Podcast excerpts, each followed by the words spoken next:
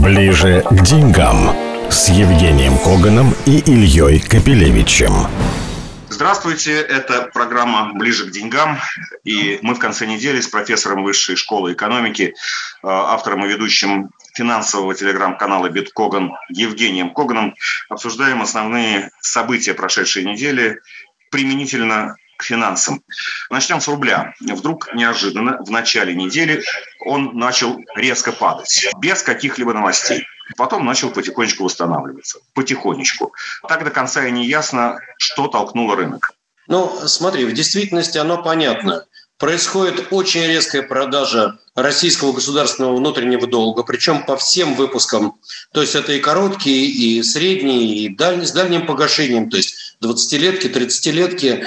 Э, их доходности выросли там на 20, 30, 40 базис-поинтов, что достаточно много. Вот, и объемы продаж были тоже весьма существенны. Что это значит? Опасаясь новых санкций и не совсем понимая, каких санкций ждать, наши западные друзья начали на всякий случай продавать наш долг. Ну а деньги, естественно, конвертировать и выводить в валюту. Вот и все. Почему они ждали вот этого э, понедельника и вторника? Ты понимаешь, какая штука? Это накапливалось. Но после того, как риторика стала достаточно жесткая и стало понятно, что, в общем, конфронтация не шуточная, то возник вопрос многовариантности этого самого, этих самых санкций.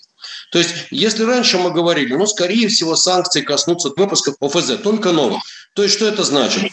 Нерезиденты обладают достаточно большими объемами наших старых выпусков. Ну, и сидят и сидят. Если они начнут их продавать, ну, нам мало не покажется. Это по-серьезному. Речь идет о в общей сложности нескольких триллионах э, рублей. Вот. То есть это действительно много. Если же они не будут покупать новые выпуски, ну, неприятно, ну, доходность немножко вырастет, но не трагично. Рубль при этом не упадет. А тут мы увидели именно такую волну. То есть либо кто-то чего-то знал, либо просто опасения. Знаешь, риторика и на всякий случай риск-менеджмент Дело в том, что крупными фондами ими управляет давно уже не топ-менеджеры, а риск-менеджмент. Простые чиновники от комплайенса, которые живут по принципу «как бы чего не вышло». Ну и, соответственно, они дают указания. Продать, как бы э, не вышло чего плохого. Вот, ну, да, мы, кстати, в результате видим это уже из сообщений ЦБ, что к концу недели э, доля э, иностранного капитала на рынке российских ОФЗ сократилась до минимума с апреля 2016 года. Там как раз, когда нам ракетами в Сирии угрожали в свое время. Но как бы если уже дошли до вот этого минимума, можно считать, процесс закончен, нет? Отнюдь. Дело в том, что есть еще просторы для творчества, но в действительности мы все только гадаем – это кто-то что-то знает и продает, потому что он уже знает. Либо просто это опасение, еще раз говорю, риск-менеджеров, не более того. То есть пока еще, насколько понимаю, даже сами американцы толком не знают, какие санкции они будут вводить. Ну, может быть, только 2, 3, там, 5, 10 человек максимум. Еще раз говорю, что всех напрягли философствование на тему Будут Россию отключать от свифта, не будут, и заявление Кремля от того, что значит, ну, мы можем рассчитывать, может быть, даже и на это. Если ты помнишь, на днях это дело вполне серьезно обсуждалось. Вот, ну давай спокойно Слушайте, порассуждаем. Ну, оно, оно просто задавалось Пескову, а Песков, как всегда, говорил э, ответ номер 13, э, так сказать, из заготовленных. Без новостей, без всяких, нигде не упоминался Свифт вообще, ни, ни в каких западных источниках, ни тем, ни тем более у официальных лиц, у американских или европейских, нигде это не фигурировало. Это просто слово, которое мы выучили, начиная с 2014 года. Ну, понятно, да. Финансовая грамотность, так сказать, тотальная в массы. Итог марлезонского балета. Стали продавать как те, может быть, кто что-то знает, но, скорее всего, те, которые просто на всякий случай напуганы. Знаешь, как бы чего не вышло. Итог – несколько достаточно крупных э, продаж, то есть каждый день там продажи, продажи, продажи. В итоге доходность нашего государственного долга выросла, выросла доходность корпоративных облигаций, они тоже попадали немножко в ценах. Вот. Ну и, естественно, все это полетело на валютный рынок, пошли мощные массированные продажи, причем, обрати внимание, сейчас ведь налоговый период – так вот, эти покупки валюты были значительно больше, чем даже те потребности в налогах. То есть два процесса должны были, по идее, друг друга равновесить, а нет. В итоге какие перспективы в связи с этим? Вот какие перспективы? В прошлую пятницу мы с тобой тоже об этом говорили. Твоя точка зрения заключалась mm-hmm. в том, что большого простора для падения у рубля все равно нет. Ничего не изменилось? Ну, мы же это увидели. Да нет, я тоже самое так и считаю. То есть, смотрите, варианта два, самый жесткий. То есть вот самый жесткий, на который, честно говоря, не закладываюсь. Отключение от свифта и санкции на наш старый долг. Если и то, и другое произойдет, хотя, и говорю, это шанс, наверное, 1% из 100. Ну да, рубль может прогуляться и на 80, может быть, даже и на 85, но потом стабилизируется, потому что все равно есть большие поступления валюты в страну. Просто они замедлятся, расчеты замедлятся, будет сложнее работать. Вот. Но, естественно, здесь ЦБ тоже контролирует ситуацию. Не надо забывать, резервы у нас огромные. Вариант второй, реальный, реалистичный, который, я думаю, что будет. Санкции скорее на наши новые выпуски, что запретят нерезидентам покупать новые выпуски нашего э, внутреннего, в частности, долга. Думаю, тогда рубль на этих новостях укрепится. Вернется на уровень 74, что-то такое плюс-минус. Ну, Хорошо, вот давай последний... на нашу соседнюю страну посмотрим. Вот там э, лира турецкая падала аж на 17%, но там, правда, были новости. Новости простые. Глава Центрального банка повысил ставку, потому что везде инфляционное давление в развивающихся странах. Премьер-министру Эрдогану э, не нравится, когда ставку повышают, он взял его уволил. Лира в ответ упала аж на 17%, причем падение такое нешуточное. Оно привело к резким, так сказать, перекосам в э, торговых процессах и к определенной панике. К чему учит эта ну, история во-первых, нас всех? Ну, учит она тому, чему нас учила она из сто лет, что власти не должны вмешиваться в действия Центробанка. И Центробанк должен быть независимым. Но ты же понимаешь, Ятаган Эрдогана взмахнул, так сказать, он ничего с собой сделать не мог. Не вынесла душа поэта. Смотри, у них проблема какая? Краткосрочный внешний долг Турции в январе, он достигал 140 миллиардов долларов. Это пятая часть ВВП. А что у них с резервами? С резервами у них проблема. Э, валютные резервы в конвертируемой валюте составляют 53 миллиарда долларов. То есть, извини, сравни долг 140 миллиардов и резервы всего 53.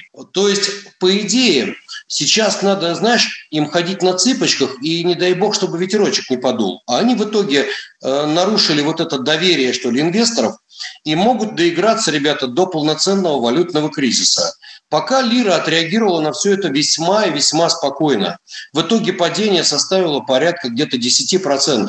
Но, честно говоря, я думаю, что это вполне возможно, что только начало. Инвесторы ждут каких-то дополнительных сигналов, либо, так сказать, вот этот вот замах Ятагана был короткий, а потом ребята все скажут, все спокойно, так сказать, ша, уже никто никуда не спешит, как из того анекдота. Вот, и тогда все, в общем-то, успокоится. Либо, если они начнут действительно снижать ставку, если они действительно начнут какие-то интервенции, ну, я боюсь, что лира в итоге может уйти на 8,2, 8,5, и спровоцировать все это может в полноценный кризис. Хочу заметить, когда нам рассказывали из Турции э, наши корреспонденты, зато кожаные турецкие куртки там на, значит, развалах в Анталии в рублях подешевели. Так что...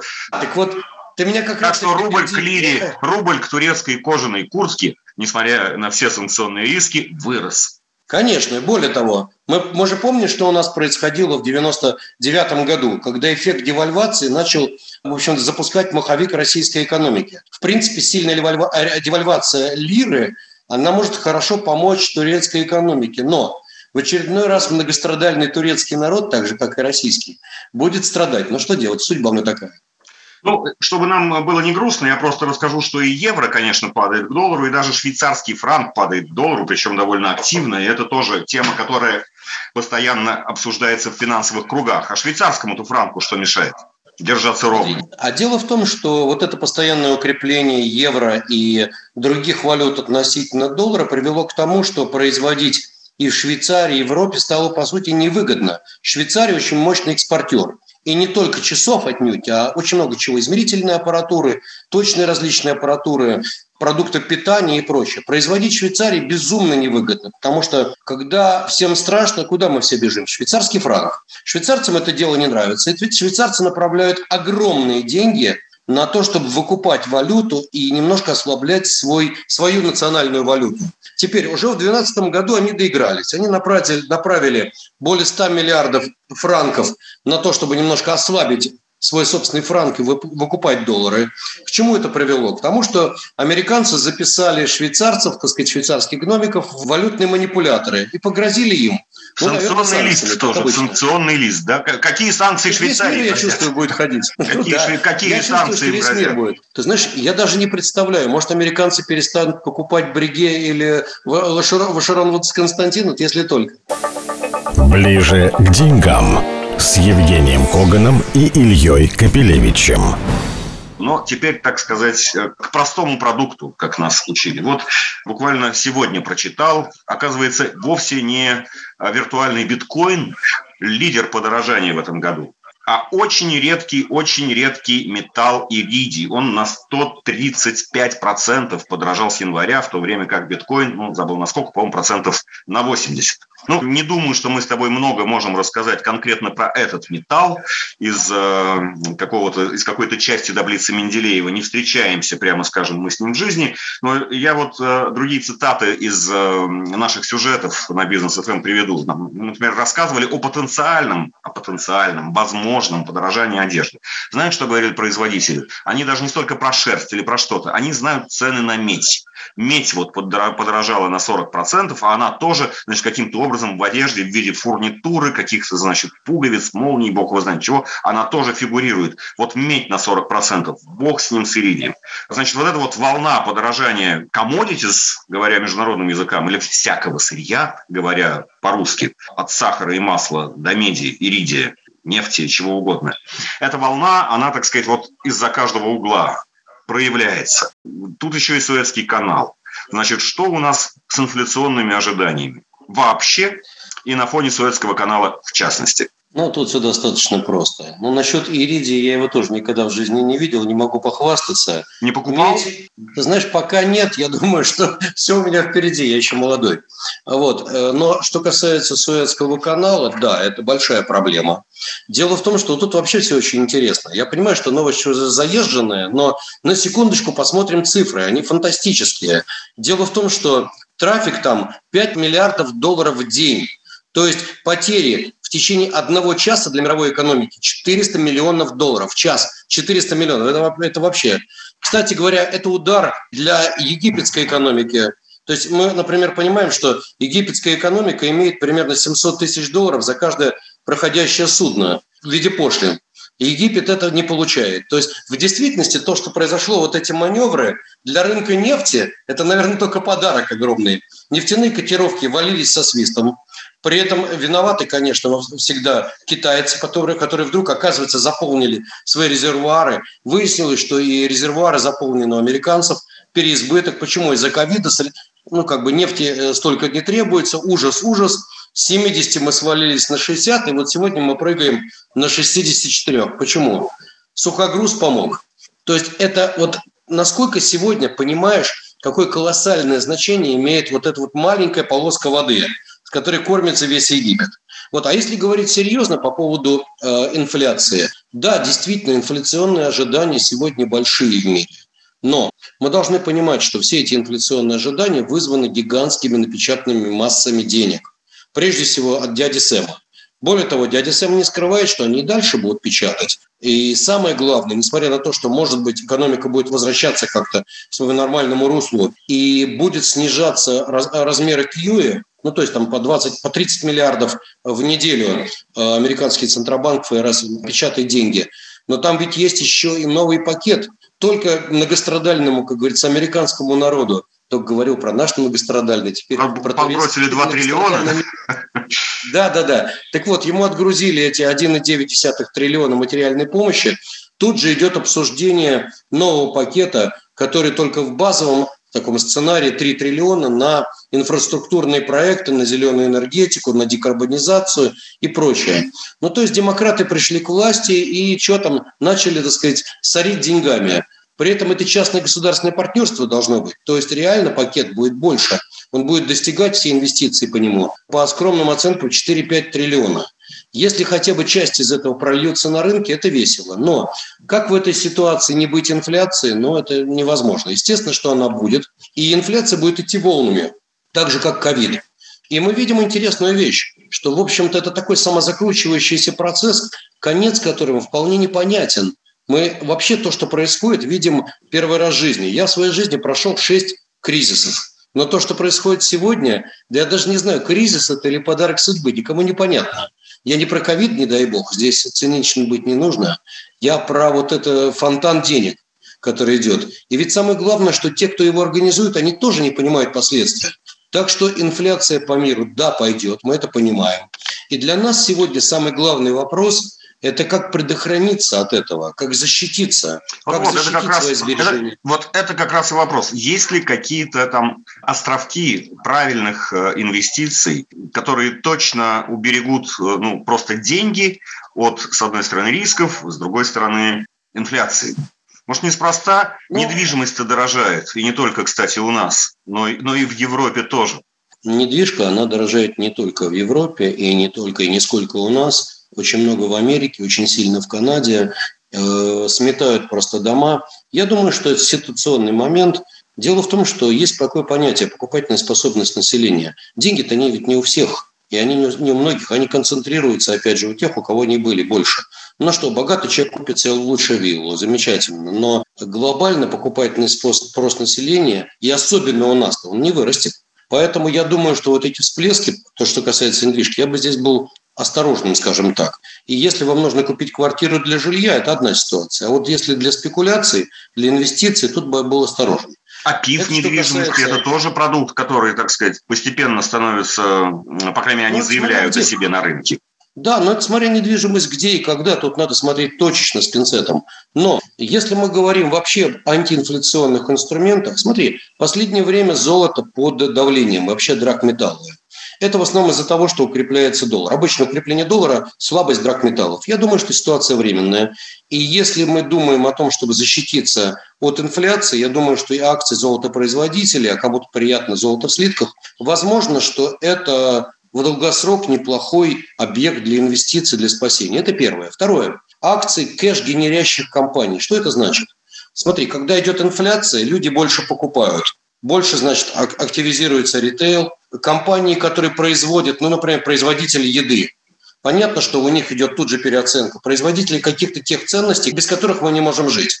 Соответственно, акции этих компаний начинают неплохо зарабатывать. От простейшей Кока-Колы, я не знаю, ну, то, что мы пользуемся каждый день.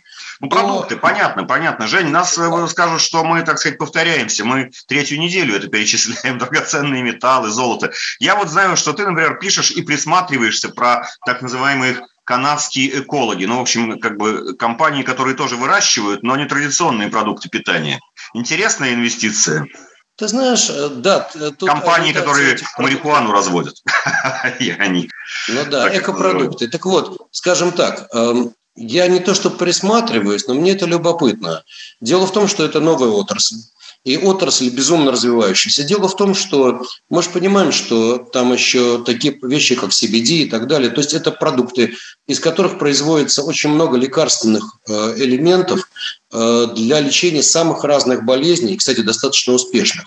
Поэтому эта новая отрасль, она развивается. Могу сказать честно, что она развивается так себе, потому что, с одной стороны, вроде как интересно и спрос большой, но регуляция в мире настолько жесткая, что вот эти самые канадские экологи, которых я зову, они сегодня уперлись, например, в то, что производить-то они могут, но продавать надо через государство, согласовывать. Миллионы проблем с регуляцией. Чих вправо, чих влево, как говорится, попытка бегства или провокация. Поэтому все в действительности здесь непросто, и халявы здесь нет.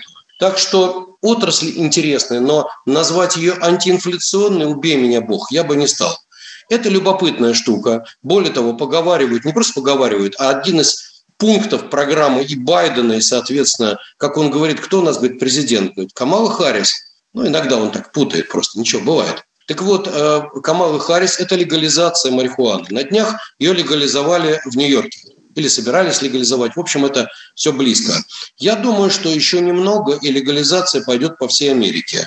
Означает ли это, что резко взлетят акции этой отрасли? Ну, они уже поднялись, честно говоря. Некоторые с начала года или с конца прошлого, там и на 200, и на 300 процентов. Если еще, скажем так, простор для творчества, наверное, есть. Наверное, есть. Они торгуются на бирже и очень волатильные. Скажем так, там можно и потерять здорово, и выиграть огромные деньги.